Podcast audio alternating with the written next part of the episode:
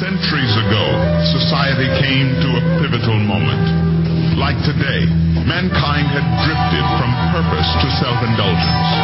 The times were dark, so dark that God himself intervened. He sent light, light to expel the darkness.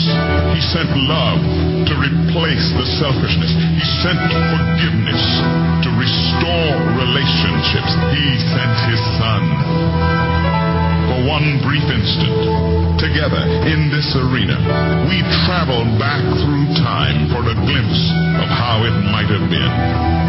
Join one woodworker preparing a rough hewn cross for a falsely accused carpenter.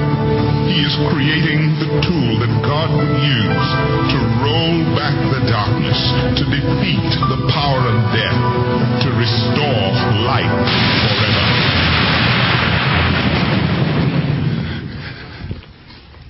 Make another one in a hurry, they said. Gotta have it today. Goes up with the two thieves from Hebron. Barbarians, they are. Scum of the earth barbarians. A life sentence in their smelly dungeons would be better than this torturous death. I swear by Julius Caesar, they ain't a worse way to die.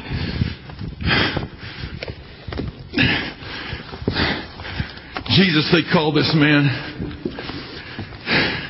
Everything's been different since he stepped into this country two, maybe three years back. And now they're nailing him to a Roman cross. And even this has to be different.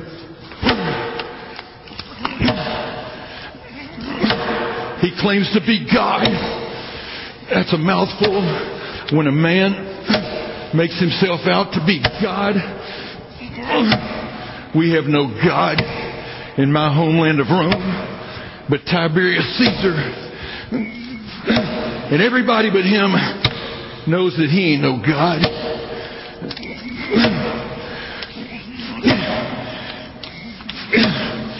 Jesus. I'll never forget the look on my sister's face the day she went to see this man Jesus teach by the Sea of Tiberias, maybe a two, three day walk to the north. And I will never forget the look in her eye when she returned from watching him teach. You'd have thought she'd seen God. And the words that she told me that he spoke, he spoke words, she said, like no other man. He spoke words like a man under authority. He spoke words, he spoke words like a man who believed he was God. And the words that she told me he spoke, I will never forget those words. He said, Blessed are the poor in spirit, for theirs is the kingdom of heaven. Wherever, whatever heaven is supposed to be. He said, Blessed are the pure in heart, for they shall see God. And I ask you how a man is supposed to see a God whom you cannot see. He said, Blessed are the peacemakers, for they shall be called the sons of God. And I don't even know my own father.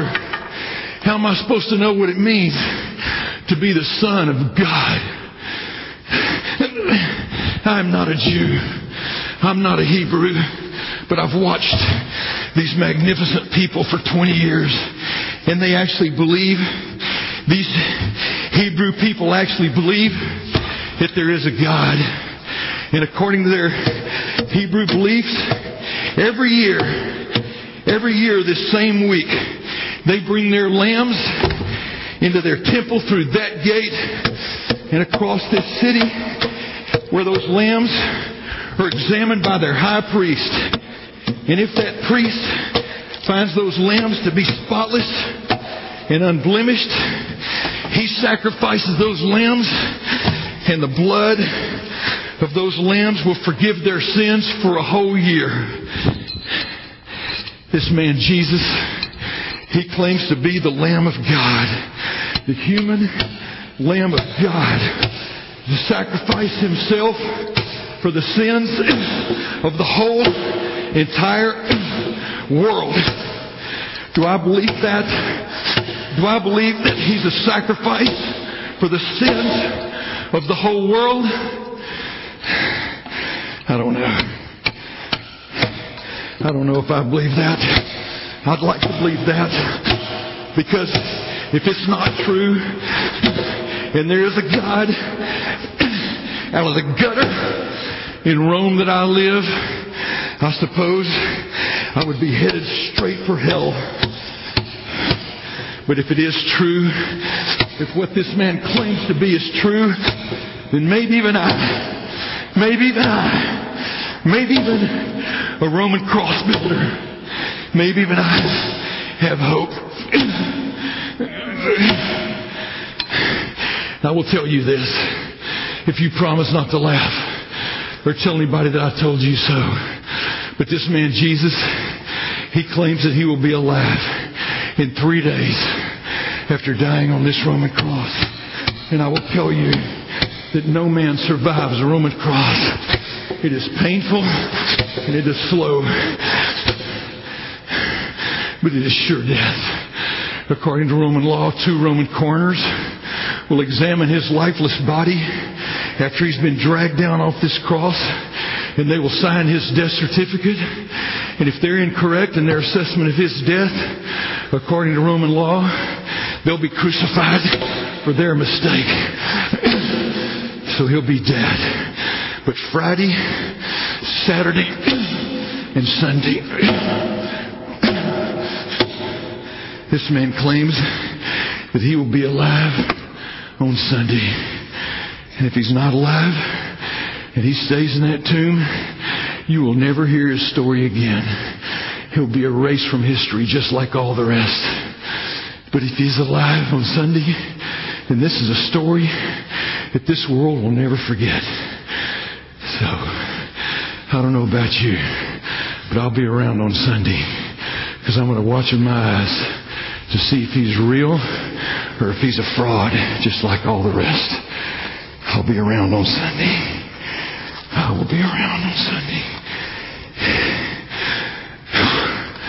Well, end of drama, but not end of story. And you know, you would think in your rational mind, university, today, after a man is going through three to five trials, illegal as they were, stripped to the waist, having a crown of thorns beat in a man's head in a mockery of a trial, stripped to the waist, receiving the Roman flogging, the most feared torture that mankind has ever invented. Torture that was designed to take the skin off a man's back and off of his face and off his chest. Literally, it would make a man unrecognizable to his followers and put fear in their hearts that they would run and flee his name forever. And then to be stripped completely in the humiliation of the Roman cross dragged up on a cross on top of a hill so awful even it was called the skull.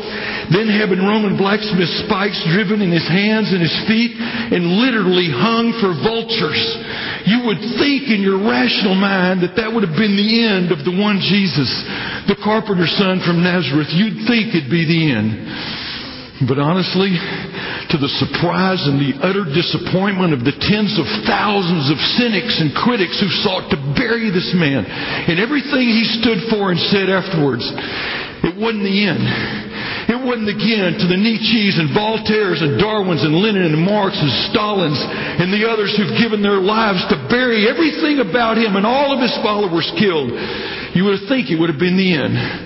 But men and women, it was the beginning, according to history and archaeology, and people who studied people groups and movements of religions through the centuries. They say from every religion in the world with an open mind, it was the absolute most singular, gravitas day in all of human history. Our missionary friends today tell us around this world that every single day, 176,000 new followers of Christ baptized in some pool, some pond, some lake, some river, some church around this world every day in Russia, today and tomorrow, 26,000 new new followers of Christ in China. Friends of mine, missionaries come back and tell me there's 150 million first generation Christians in China today, mostly since 1950, 1955, claiming the name of Christ for the first time. In South America, 20 to 25,000. In Africa, over 20,000 every single day. It wasn't the end, was it? Crazy, it wasn't the end. It was the beginning. And I couldn't even begin to come before anybody here in this great church and tell you anything that you hadn't heard before, and I won't attempt to do that. But I got a hero who can. He's an older gentleman, Dr. S.M. Lockridge, an old urban pastor that I admire so much. And one Sunday morning, old Dr. Lockridge considered this cross. And he got in front of his urban congregation. That dear, humble pastor looked at his, looked at his friends and he said, I'm going to tell you about my king. He said, my king, why, he's a seven-way king. You see, he's the king of the Jews. That's a mighty king. He's the king of Israel. That's a, a national king. He's the king of righteousness. He's the king of the ages. He's the king of heaven. He's the king of glory. He's the king of kings and the lord of lords. And the old pastor said, I wonder, I wonder, do you know him? Well, he said, my king is the greatest phenomenon to ever cross the horizon of this world. He's God's son. He's a sinner savior. He's the centerpiece of civilization. He's matchless. He's unique. He's unparalleled. He's unprecedented. He's the loftiest idea in literature. He's the highest personality in philosophy. He's the supreme problem in higher criticism. He's the core, the foundation of true religion and true spirituality because he's He. Yes, He is. And He's the superlative of everything good you choose to call Him. And He's the only one qualified to be the all sufficient Savior. And I wonder, the pastor said, I wonder, do you know Him? Well, he said, My king, he sympathizes and he saves. He supplies strength to the weak. He gives sufficient grace to the tempted and the tired. He heals the sick. He the leper. He forgives the sinner. He discharges the debtor. He defends the captive. He blesses the young. He regards the unfortunate. He beautifies the meek. Well, he said, My king is the key. He's the key to knowledge. He's the wellspring of wisdom. He's the doorway to deliverance. He's the pathway to peace. He's roadway to righteousness. He's the highway to holiness. He's the gateway to glory. Well, he said, My king is wide, is matchless. His goodness is limitless. His mercy is everlasting. His love is unchanging. His word is enough. His grace is sufficient. His burden is easy. His yoke is light. I wish I could describe him to you today, but I can't. He's indescribable. Yes, yes, he's indescribable.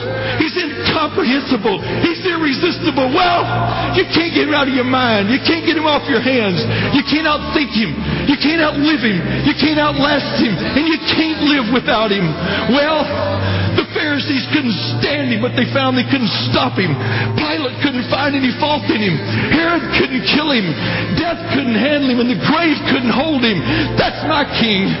Yes, yes, yes, that's my king. Because thine is the kingdom and the power and the glory forever and ever and ever and ever and ever. How long is that? And ever and ever and ever. And when you're through with all the forevers, then amen. Amen. That's my King, my God, my God Almighty. You are my King. Amen and amen.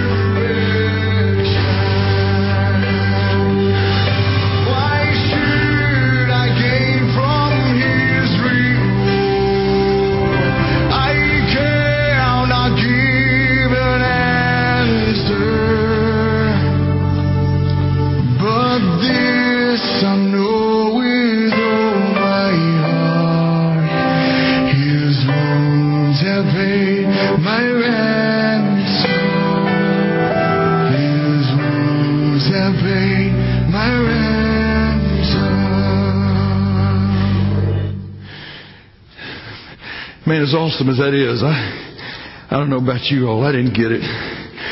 Growing up in Texas and playing football and this fraternity life and going Saturday after Saturday around the country playing crazy sport of football. I missed it. I didn't get it. I don't think I got it till till I was a daddy and I had a boy of my own and I saw a different person on that cross.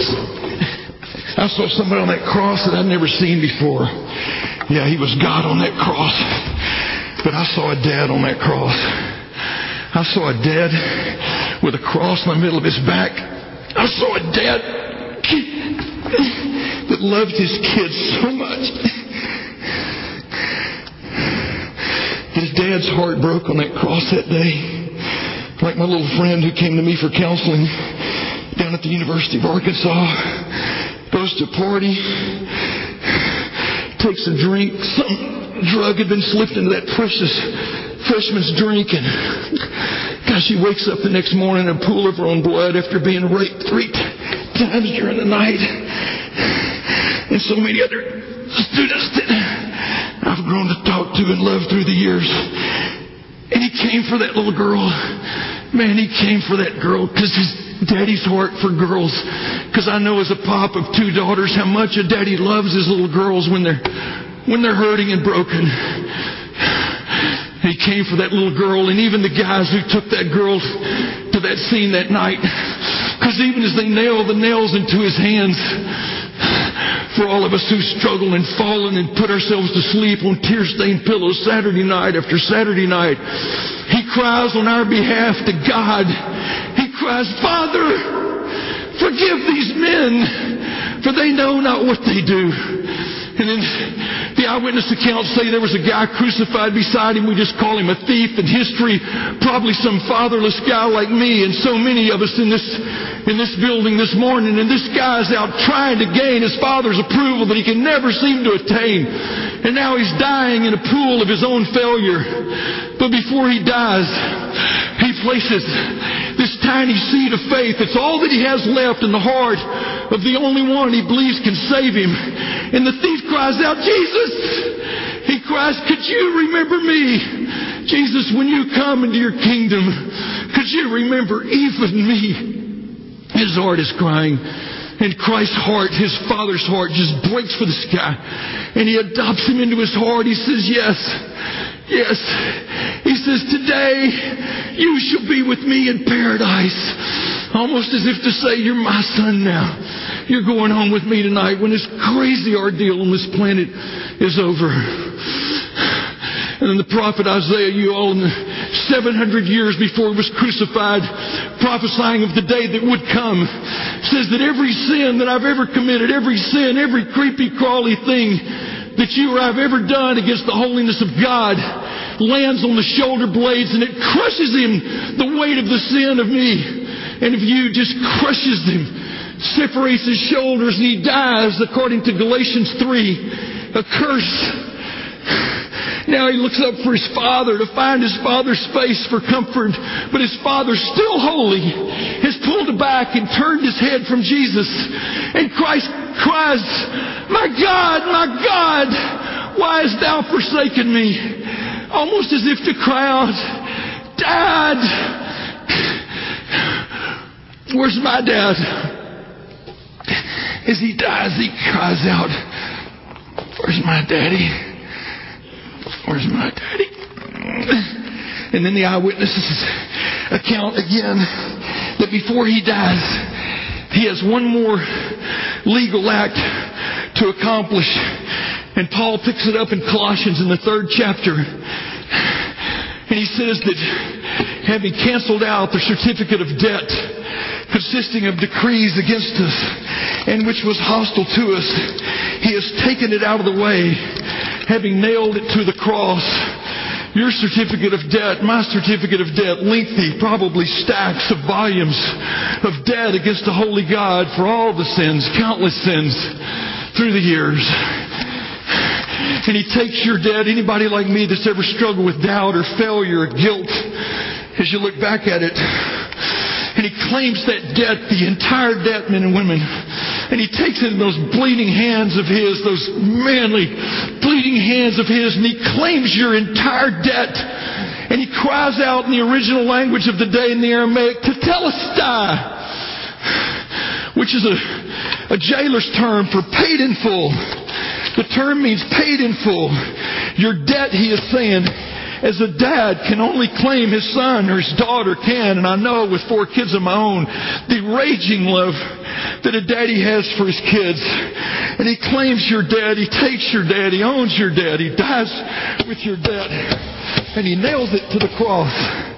That's why Psalms 32 that I've been kind of just loving on lately in my quiet time says he not only forgives your sin, but he forgives the guilt of your sin. That, that little 14 year old girl that back there in your past that failed you, that, that 17 year old boy, is sometimes you look back at it and you go, how did I ever get there? How did I ever do that? He looks back at that and he just completely restores that boy. He completely brings purity to that girl, that little girl who's growing up inside of you today and he makes her completely virgin pure and he cries, it's paid in full. I just want you to know that I've paid it all. You don't have any guilt. There's no more debt to worry about. It's gone. You're my little girl now. You're my boy now. And you know, as true as that is, you guys, that meant a lot to me. I needed that as I kind of grew up a little bit. But uh, it never meant everything to me. I don't know how you do with that, but for me, it just never meant everything. There was a lot of distractions. But a few summers ago, I was up training my son. I'm a football coach, and I was training my son uh, up on the football field at our summer camps. And he was going to go play college ball in Chicago, and he'd asked me to coach him and kind of train him. And man, it was the most thrilling time of my life. He was 18, and I was putting that final touch on him before he went to report for two-a-day practices. And we'd been running 40 sprints together every day and just having the best time you can imagine. But I was bruising those days. I had these big old ugly bruises on the backs of my legs and I never bruised that much playing ball and I didn't know why I was bruising. So I went to the doctor, took a blood test, and now the the camp doctor walks up on the field. He happened to be a cancer specialist and he, he walks up on the field with my blood test. And his face is ashen and he takes me down to his car and he says, Joe, he goes, and he starts breaking up and he goes, he goes, you've got, uh, he goes, You've got leukemia, man. You've got cancer. And uh, I wish I had time to talk about my little Debbie Jo. I've been married to, to my little homecoming queen for 34 years. She was the cheerleader for our college team down in Texas. And man, I just love her. I love her more today than I've ever loved her in my life. I mean, every day I just fall more in love with this godly girl. And now I've got to go tell her I'm ditching her. And I just run for Cooper and I throw myself into his arms. And I go, Coop, Pops has got cancer, man. I've got leukemia. And I felt like y'all, I was cheating him because he wanted me to be at his games. He wanted me to be at his wedding someday. And, and, uh, and he said, Dad, have you told mom? And I said, Coop, I can't tell Debbie Jo, man. I don't know how to talk to her about this. He said, Dad, you gotta tell mom. So I made my way to our little house and I just found my little princess and, you know, I just said, baby, I'm I've got leukemia. you know, I'm sorry. And we just kind of fell on the floor there and just started crying together. It was just so sudden. It was just awful. And then we went up to Mayo Clinic, this fabulous clinic in Rochester. And the doctors were great. I had this great Ethiopian doctor, and he just said, You need to go home and pack your bags. He goes, You need to kind of go, you know, get your house in order. So we went across the street that night, and Debbie Jo and I prayed together, and then she was went off to sleep and I was just kind of on my knees on the floor there just just crying. And I don't know what it'll be like for you all when you kind of get that word from the doctor but but I didn't feel like a pity party or why me or any of that junk. I just wanted to know that he would be there because it was just kind of getting black around me and dark. And I just asked him I said God will you be there you know when I when I cross over you know and go off the back of this little platform called life will you be there I just needed a daddy. And you guys, I closed my eyes and so helped me. He just slipped into this, just the perfect picture of my mind as a dad. And it was obviously Jesus that day. And, and uh, it was like I was a little five-year-old kid that had fallen on the field before I could get to the end zone. And I'd fallen, I'd scraped my elbows and my knees, and I was bleeding, and I just couldn't get into the end zone. And he scoops me up into his arms and he put my head on his shoulders. I will never forget this moment with him as long as I'm able to live. And he carries me across the finish line in the most loving way in the world. And he says, of course, I'll be there. He goes, I'm your dad. I'm your dad. Joe, I'm your dad. And, and I know for a lot of us in here, it's tough to hear that. A lot of us didn't have a daddy. And a lot of us hated our daddy. A lot of us saw our daddy split when we were little bitty kids out the back door of our house.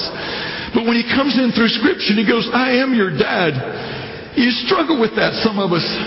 But this guy showed me a piece of film a while back, a little short clip of film of a, of a runner named Dick Hoyt, a real man, a 59 year old man who had a son named Rick who had cerebral palsy. Rick's 37. And Rick is severely, you know, he's, just severely broken as a, as a lad. And he just never can walk or anything. He can't talk, but he's brilliant.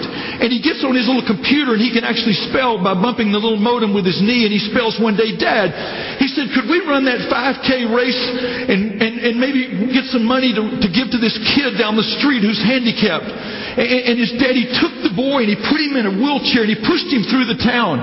And, and, they, and they crossed the finish line. And when they crossed the finish line, Rick was smiling as wide as Texas. And he went back to the computer and he goes, Dad, he goes, when I crossed that finish line, I didn't feel, I didn't feel handicapped. He said that. And his daddy puts him in races all over the country because he wants this boy to experience victory. And, and if the boy feels victory every time he crosses the finish line with his dad pushing him. And so in 99, he takes him to Hawaii. Some of you runners know the Ironman. He wants that boy to win the Ironman, the greatest race in the whole North American region. And he swims him a mile and a half through the, through the Pacific Ocean. And then he puts him on a bicycle and he pedals him 112 miles through the hills of Hawaii. And then at night, when all the other runners are finishing the race, he puts him on that wheelchair and he pushes that boy 26.2 miles to the finish line. And in 16 hours and 18 minutes, that dad crosses the finish line with that boy, saying to me and probably everybody in here who struggles with really experiencing and receiving the love of a father who God calls out from heaven, I'm your dad. I want to push you across the finish line because good dads want their kids to win the race.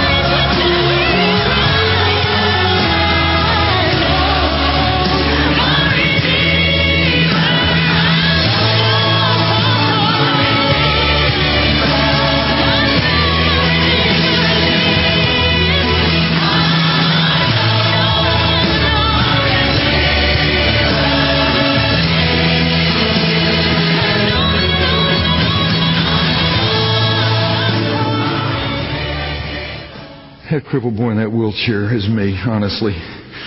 Before holy God, that's me. And that's a picture of God behind that wheelchair. Because on this cross, I believe that God ran the most grueling race of his life to get you across the finish line. Because good daddies want their kids to win the race. You guys can pick this cross up and hold it up here. Some of you guys, I need 10 guys to lift this cross up. As y'all leave this place this morning, I'll just tell you one thing.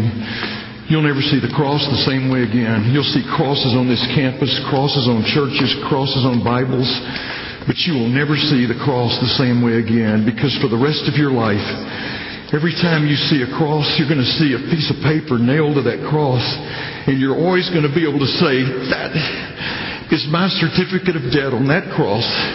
That man died for me. That man died for me. And you're going to see one more thing that not many people see, but you're going to see blood trickling down across that cross because Hebrews 9:22 in scripture says without the shedding of blood there's no forgiveness of sins.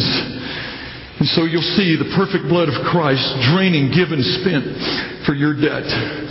Completely, completely clean. I was in this auditorium coliseum with hundreds of students and I was talking about love that lasts for a lifetime.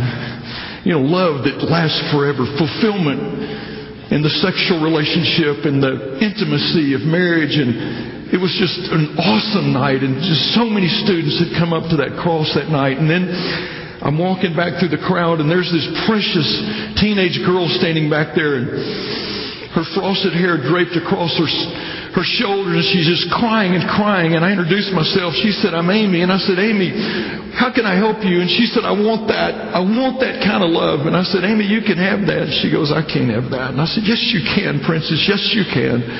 She said, Man, Joe White, she goes, I'm sleeping my boyfriend back home. And she goes, If I stop giving him my sex, he tells me he'd never go out with me again.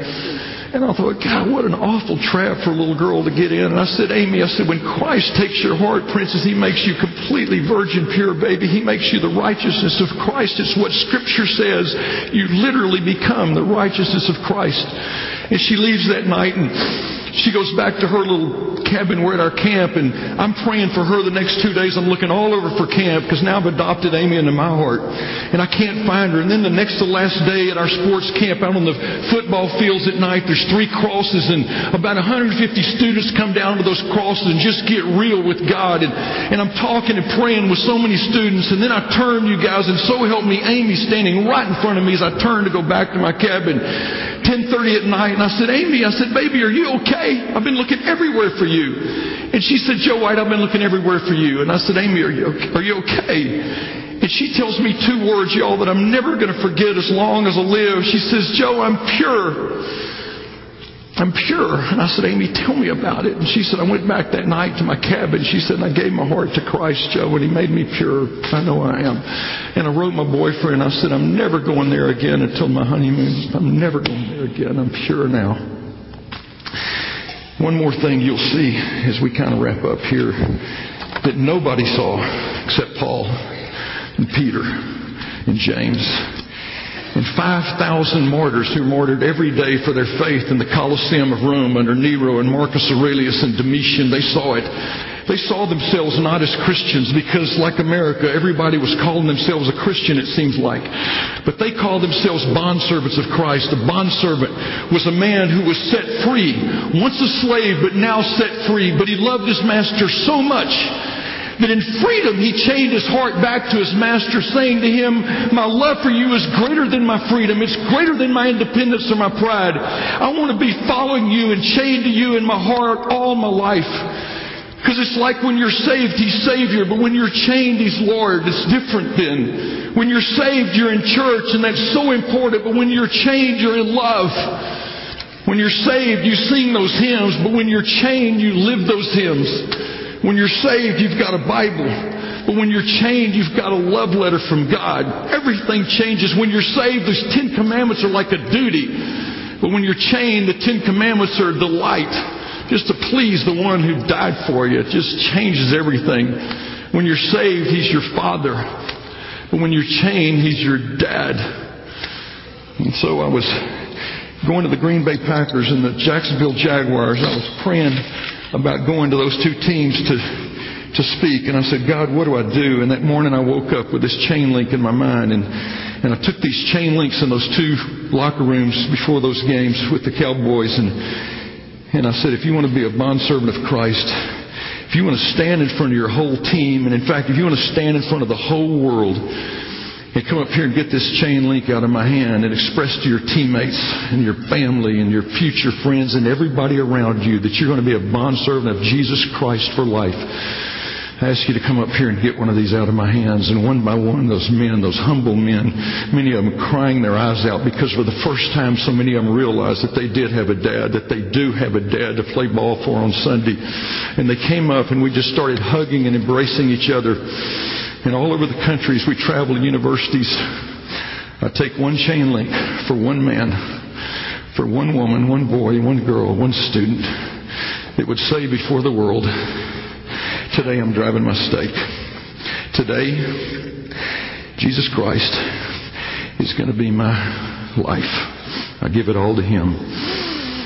I give Him my life. And while they play here for a second, I'm going to ask any man or woman who would stand up boldly in front of everybody he knows, every fraternity man, every sorority woman, and every family, and say, Today's my day. I want to stake it down today. I give my life to Jesus. I invite you to come. The athletes take these links and they put them on their watch band. I keep mine on my keychain. Someone put them on their cleats and they play ball. People live with them, and I hear people are dying with them around the country. I went in for my blood test, and uh, this precious uh, African American nurse that I've fallen in love with, this older lady, and uh, I held out my arms like I always do, and uh, she said, "How you doing?" And uh, I said, I'm doing good, I think, if you tell me I'm doing good. And uh, I said, Ain't God good? And she said, All the time. All the time. And then she said something to me that just, I needed it that day. She said, He knew we were going to fall.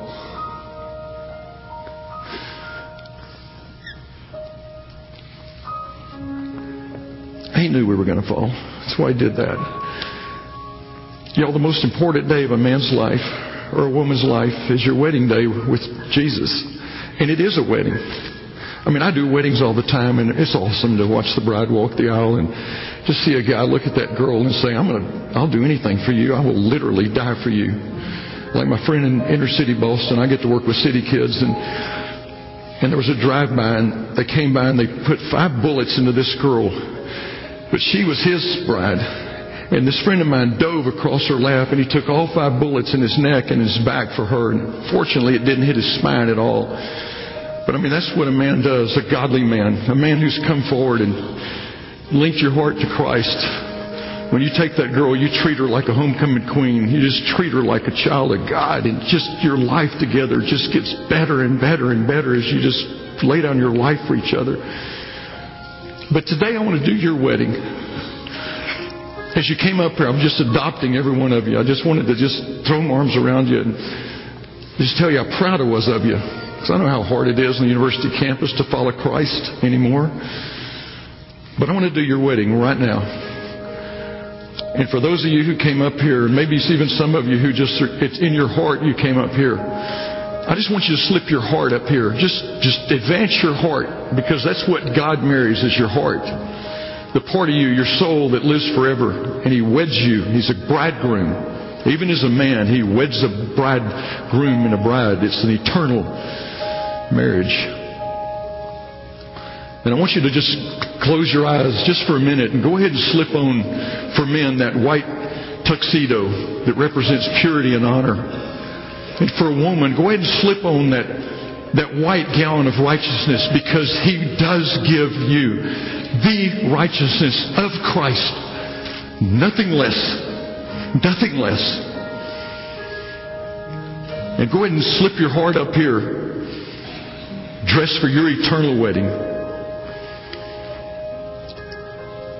And there in the just the beauty of your spiritual imagination, just look him in the eyes and express these vows because it is a wedding vow that you never cheat. You never, you never turn your back on the one you marry. Never. and look him in the eyes and just say, Dear Jesus, today I'm coming home. Just whisper it.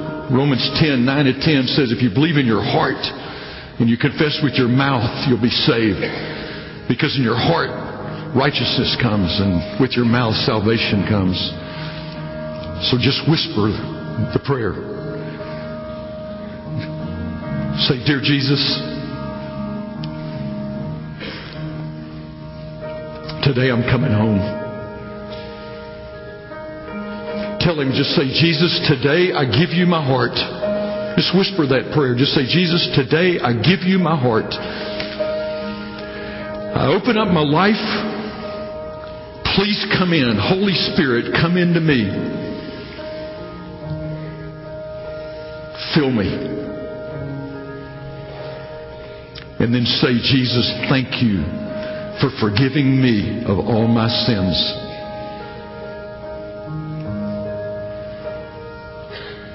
I give my life to you.